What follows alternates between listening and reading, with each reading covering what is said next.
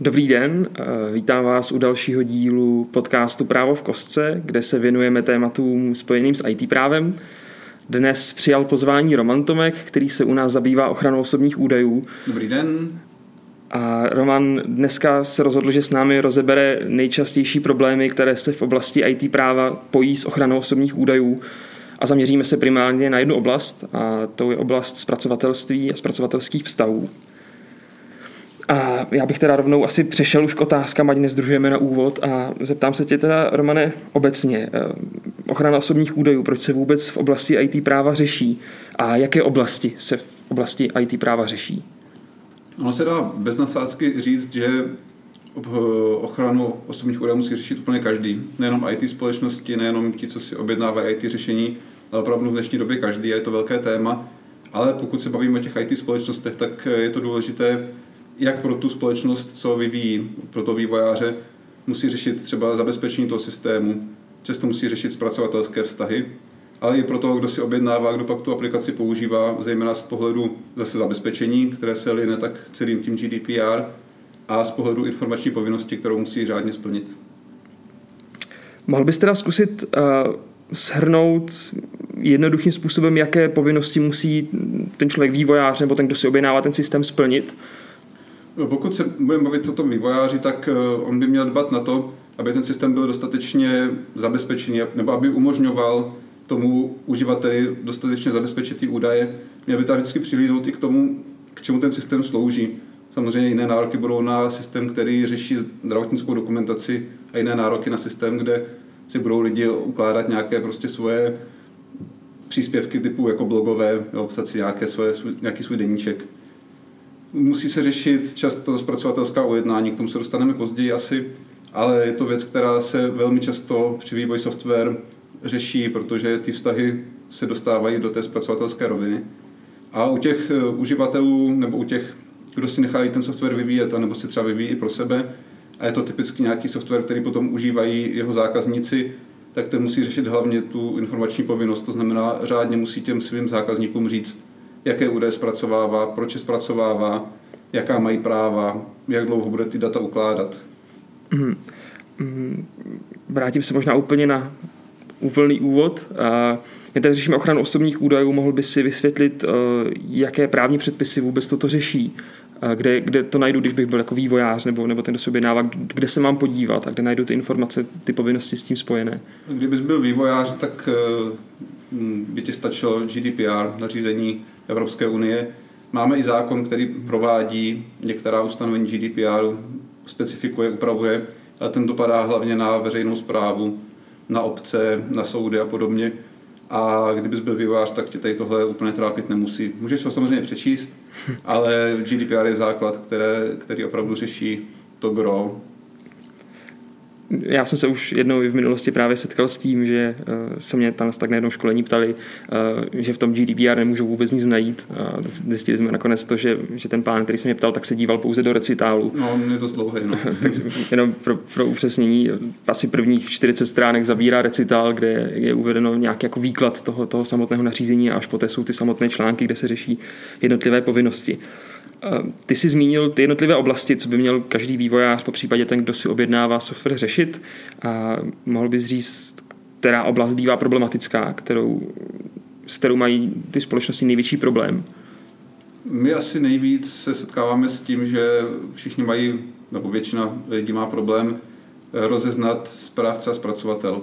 V podstatě rozlišit tady ty dvě role, protože ono to je těžko uchopitelné mnohdy i pro právníky, a je to věc, kterou i přesto, že máme GDPR už přes dva roky v účinnosti, tak pořád se to řeší, dělají se k tomu výkladová stanoviska a je to opravdu otázka, která není jednoduchá kvůli tomu, že není vlastně jednoduše uchopitelná. Nikde není definované zpracovatel je A, B, C, D, ale jsou pouze kritéria, podle kterých se to posuzuje. Takže není potom ani problém upravit ty vztahy, ale posoudit, jestli vůbec je potřeba ty vztahy upravovat. A informační povinnost to už se to zlepšuje. Ze začátku ten problém byl taky. V poslední době si myslím, že informační povinnost je plněna celkem bez problémů, ale pořád se setkáváme mm, u souhlasů, tam jsou problémy pořád. Všichni si radši nechají ten souhlas dát a už neřeší, že i ten nadbytečný souhlas může být problém stejně jako e, v situaci, kdyby ten souhlas neměli. A v čem teda může být přesně ten problém u toho nadbytečného souhlasu? No, tam je problém v vozovkách v klamání těch, těch uživatelů, protože my jim vlastně říkáme, aby jsme tady ty údaje mohli zpracovávat, potřebujeme váš souhlas a s tím souhlasem se spojují další práva, například právo ten souhlas odvolat. Ten uživatel si pak řekne, dobře, tak já dám souhlas, za týden ho odvolám a bude to v pohodě. A ten správce mu řekne, ale vy jste sice dal souhlas, ale pak tady máme ještě důvod eh, plnění smlouvy, takže my ty údaje stejně budeme zpracovávat dál a pak se dostávají všichni akorát do problému a může to ústit i k nějaké kontrole, protože samozřejmě nespokojený zákazník, zvlášť když to je spotřebitel, tak často se obrátí na orgány, což v tomto případě Úřad pro ochranu osobních údajů. Ty jsi zmínil tady už dva pojmy, a to je správce a zpracovatel. A dokážu si představit, že spoustu lidí neví, co to znamená, nebo jaký je mezi nimi, mezi nimi rozdíl. Mohl bys zkusit ty pojmy vysvětlit a nějak lidsky? Pokusím se. Právnici a lidská řeč může být problém, ale zkusím to co nejvíc zjednodušit. V podstatě jsou to dva ze tří základních subjektů z pohledu eh, ochrany osobních údajů. První je subjekt údajů, to je přímo ten člověk, komu ty osobní údaje patří. To asi není potřeba nějak víc rozebírat. Ale pak ten správce a zpracovatel. Správce je někdo, kdo vlastně sám se rozhoduje, co s těmi údaji bude dělat. Když řeknu nějaký eh, praktický příklad, já budu někdo, kdo se objedná software a budu v tom softwaru chtít třeba zpracovávat nějaké nabídky zaměstnání nebo eh, zprostředkovávat eh, práci těm uchazečům o zaměstnání. Takže vytvořím tady ten software a řeknu těm lidem, abyste mohli ten portál využít, tak musíte mi dát jméno, příjmení, musíte mi dát svoje vzdělání, musíte mi dát nějakou specifikaci té práce, co byste chtěli dělat. A já vlastně určuju a říkám těm lidem, tohle mi dejte. Nikdo mi do toho lidově řečeno nekecá.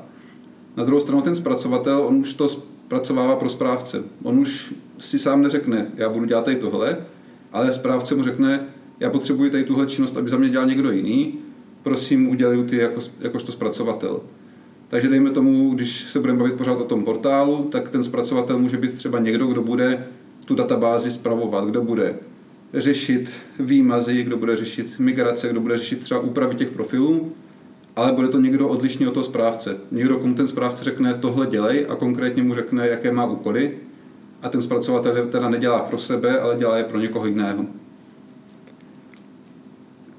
Chápu to správně, že zpracovatel, to pověření se týká pouze práce s osobními údaji, je to tak? To znamená... Ano, zpracovatel osobních údajů řeší zpracování osobních údajů. On samozřejmě může dělat i spoustu jiných věcí, které se netýkají osobních údajů, hmm. ale z pohledu toho zpracovatelství ten pojem se týká práce s osobními údaji. Hmm.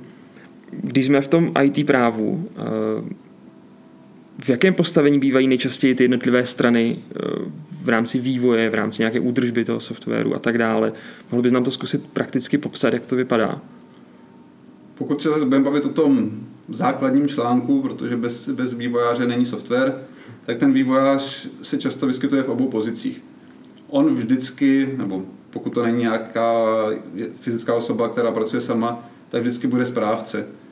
On eh, zpracovává údaje o svých zákaznicích, případně údaje o svých zaměstnancích, o nějaké fakturační údaje. Ve chvíli, kdy já pro někoho dělám nějakou zakázku a mám databázi těch zákazníků, tak už vedu vlastně databázi osobních údajů a právě v pozici správce, to znamená pro sebe, abych mohl udělat tu práci, abych mohl vyfakturovat, abych mohl zaplatit svým zaměstnancům a podobně.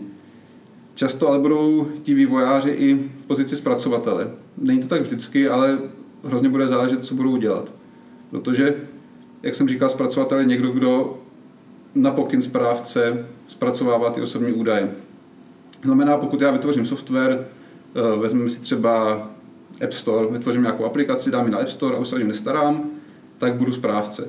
A ve chvíli, kdy někomu vytvořím typické aplikaci na míru a mi právě řekne, potřebuji tady řešit migrace, potřebuji řešit zálohy, nebo třeba pro toho člověka zajišťuji nějaké, nějaké úložiště, nějaký, nějaký server, kde ty data jsou uloženy, tak už se dostávám při tady těchto činnostech, jenom pouze při těch činnostech, které dělám pro něj, do pozice zpracovatele. Jo, je důležité si říct, že můžu být obojí. Není to, že buď správce nebo zpracovatel, ale pro nějaké činnosti budu správce hmm. a to, jak jsem říkal, to budu v podstatě vždy, protože vlastně vedu tu svou vlastní agendu, ale můžu být i zpracovatel, pokud pro někoho jiného pracuji s těmi osobními údaji. Co je tam ještě důležité říct, je to, že ta práce s těmi osobními údaji musí být v z pohledu toho té činnosti důležitá. Není to tak, že náhodou dělám údržbu, údržbu e, kopírky, skenru a vidím tam nějaké e-mailové adresy, kde se skenují ty dokumenty. Ale já vůbec, mě ty adresy vůbec nezajímají. Já prostě mám spravit kopírku nebo skener, který prostě ne, nefunguje. V tom případě nejsou zpracovatel, protože mě nikdo nepověřil práci s těmi osobními údaji. Mě nikdo neřekl, potřebují projít databázi e-mailových adres, kam se skenuje. Jo, takže potřeba rozlišovat i toto a říct si, opravdu ta činnost spočívá z povahy věci v práci s osobními údaji. Pokud ano, budu zpracovatel, pokud ne, pokud pouze vidím ty údaje, ale nic s nimi nedělám, tak zpracovatel nebudu. Mm-hmm. Doporučil bys v tom druhém případě, to znamená, když se nenacházím v té pozici zpracovatele, i tak nějak ten vztah pro jistotu ošetřit, kdyby docházelo k nahodílému přístupu k těm datům, že by se ten, ten pomyslný zpracovatel, ten, kdo by s tím prováděl tu činnost, něco nakládal? Určitě bych to doporučil, i když GDPR v tomhle případě už ne, nemá jak v případě zpracovatelského vztahu konkrétní smlouvu specifickou, o které se budeme bavit za chvíli, ale minimálně nějaká mlčenlivost, protože pořád jako správce mám povinnost ty údaje nějak zabezpečit. Mám zabránit jejich úniku, takže upravit si to nějakou mlčenlivostí s tím technikem nebo s tím, kdo bude dělat tu zprávu toho systému, i když nebude zpracovatel, tak určitě doporučuji. Ty už to tady nakousl, že se za chvilku budeme bavit o zpracovatelské smlouvě, protože to to tady. Eh, článek 28 výslovně uvádí, eh, článek 28 GDPR výslovně uvádí, že mezi správcem a zpracovatelem musí existovat zpracovatelská smlouva, nebo to stanoví zákon. A mohl bys popsat, proč je taková smlouva potřeba, jaké jsou její náležitosti té smlouvy? Proč je ta smlouva potřeba? Tam je jednoduchá odpověď, která jako svádí k tomu, že si člověk přečte GDPR protože to GDPR prostě požaduje. A není to samozřejmě ten, ten hlavní důvod, ale, ale hodně lidí, když tu smlouvu vůbec nechce řešit a ptá se, tak jim říkáme, prostě je to povinnost, ta smlouva musí být písemně. Ona může být i elektronicky, ale nevyhneme se tomu, že řekneme, uzavřeli jsme si ústně zpracovatelskou smlouvu, je to v pohodě. Takže ona prostě existovat musí. Ale samozřejmě má i tu faktickou e, roli, a to je upravit ty vztahy. A GDPR právě stanovuje, co konkrétně má upravovat. Já tady nebudu vyjmenovat jediné body, eh, jednotlivé body, co jsou v tom článku 28, ale minimálně to nejdůležitější, tak ona musí určit zejména vlastně v čem to zpracování spočívá. To znamená, co je jeho účelem, jaké ty údaje bude vůbec ten zpracovatel zpracovat. Vlastně nastavuje základní rámec toho zpracování, aby obě strany měly jasno, tohle je to, co máš dělat. Potřebuji, abys mi dělal pořádek v databázi, takže budeš prostě pracovat s databází, budeš tam pracovat s údaji uživatelů, což je jméno, příjmení, e-mailová adresa a budeš třeba vyřizovat migraci těch dat do jiných databází. Takže přesně si vlastně stanovit ten rozsah, aby nedocházelo k tomu, že vlastně nebudou strany vědět, co je obsahem toho zpracovatelství, protože pak by se mohlo stát, že ten zpracovatel bude překračovat ty své, to své pověření a v tom případě by se pak dostával do pozice správce, kdyby, kdyby překročil. Dál ta smlouva hodně se zaměřuje na zabezpečení, což je, jak jsem říkal už na začátku, hrozně důležitá oblast, protože e, u nás to ještě není tak citelné, ale když se podíváme do zahraničí, tak ty pokuty za úniky dat jsou opravdu vysoké. Někdy bych řekl skoro až likvidační, ale u těch společností asi zatím ne.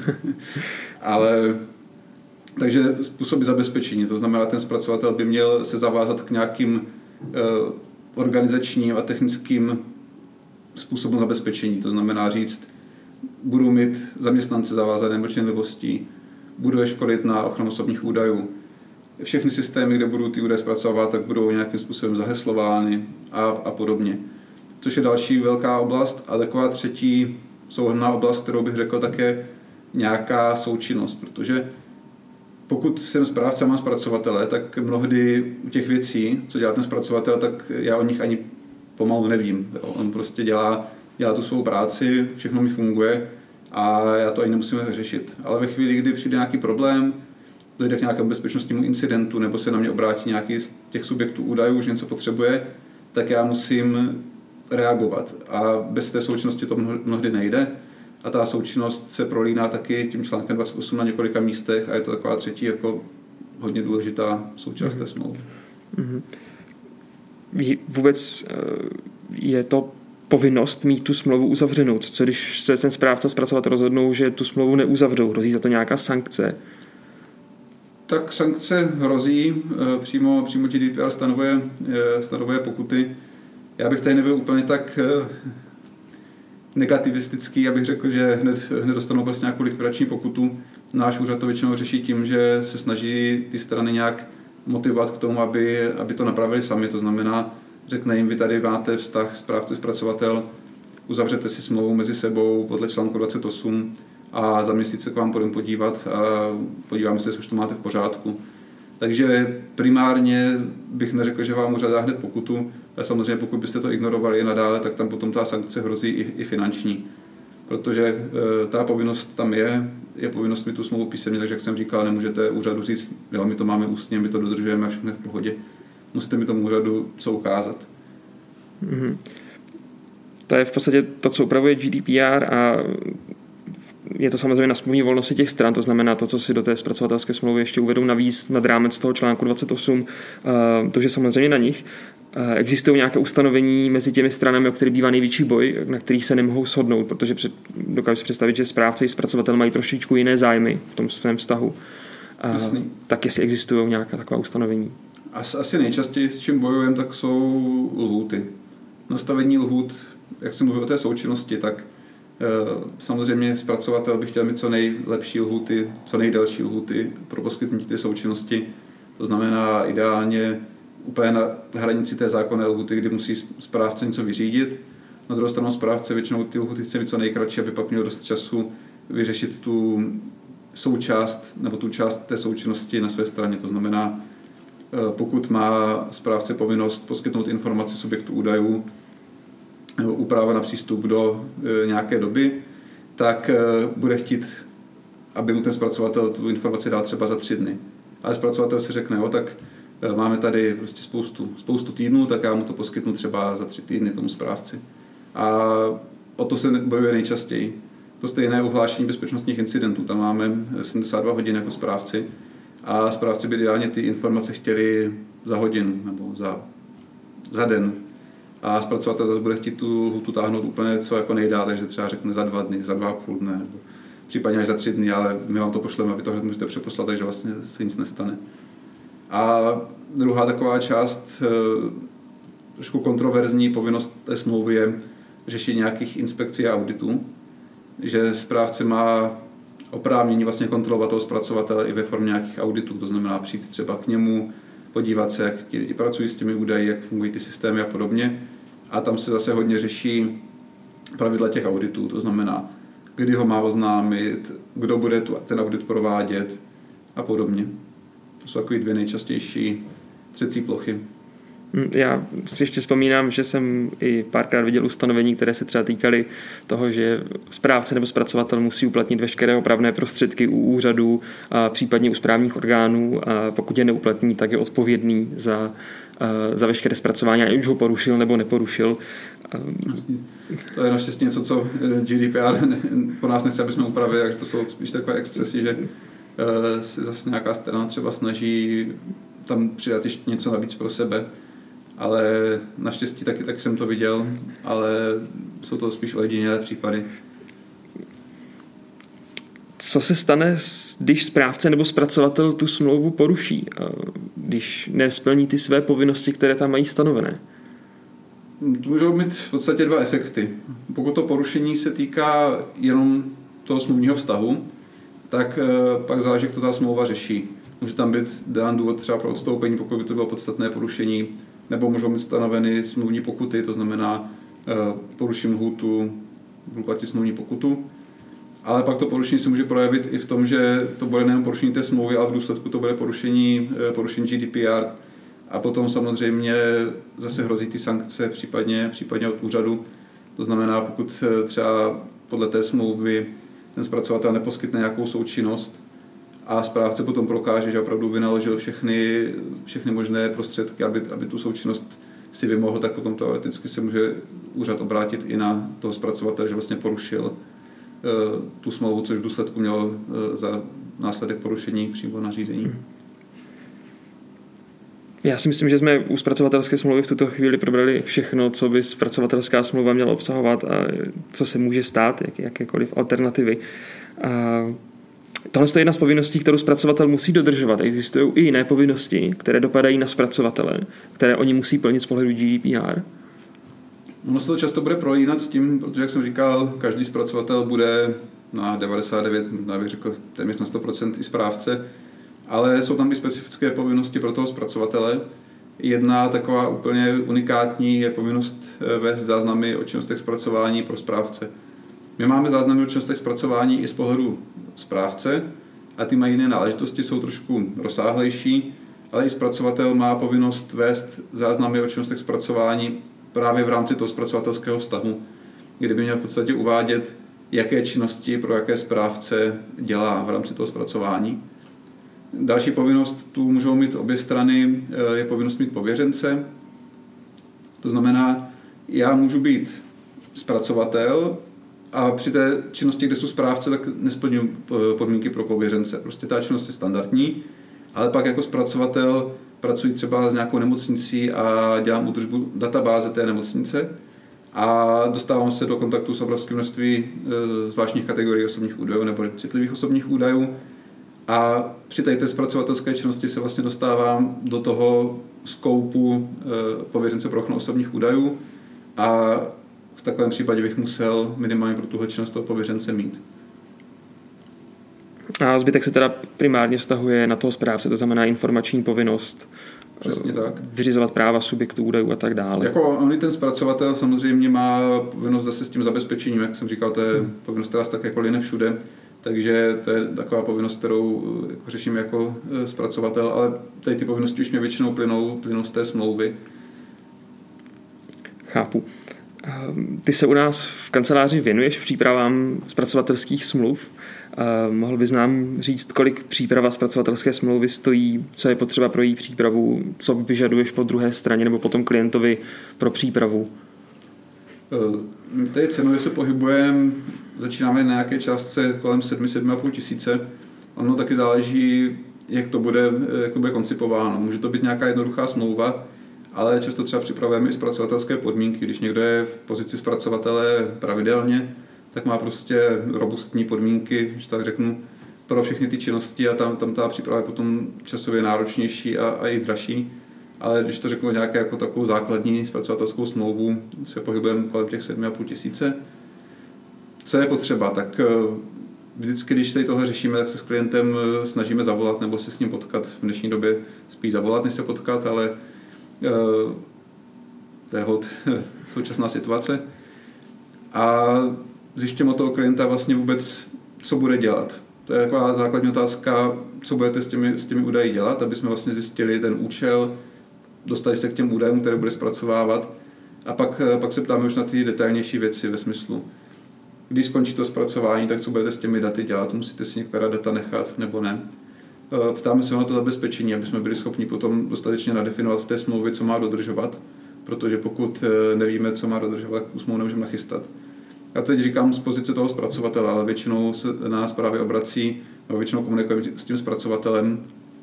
A když to chystáme pro správce, tak tady tyhle otázky potom on musí delegovat na toho zpracovatele, aby se k nám ty informace dostaly, protože bez toho ta smlouva připravit nejde. Jo, takže to jsou, to jsou ty základy, ale vždycky je potřeba vědět, co bude dělat, k jakým datům se dostane, jak dlouho to bude dělat a jak to bude zabezpečovat.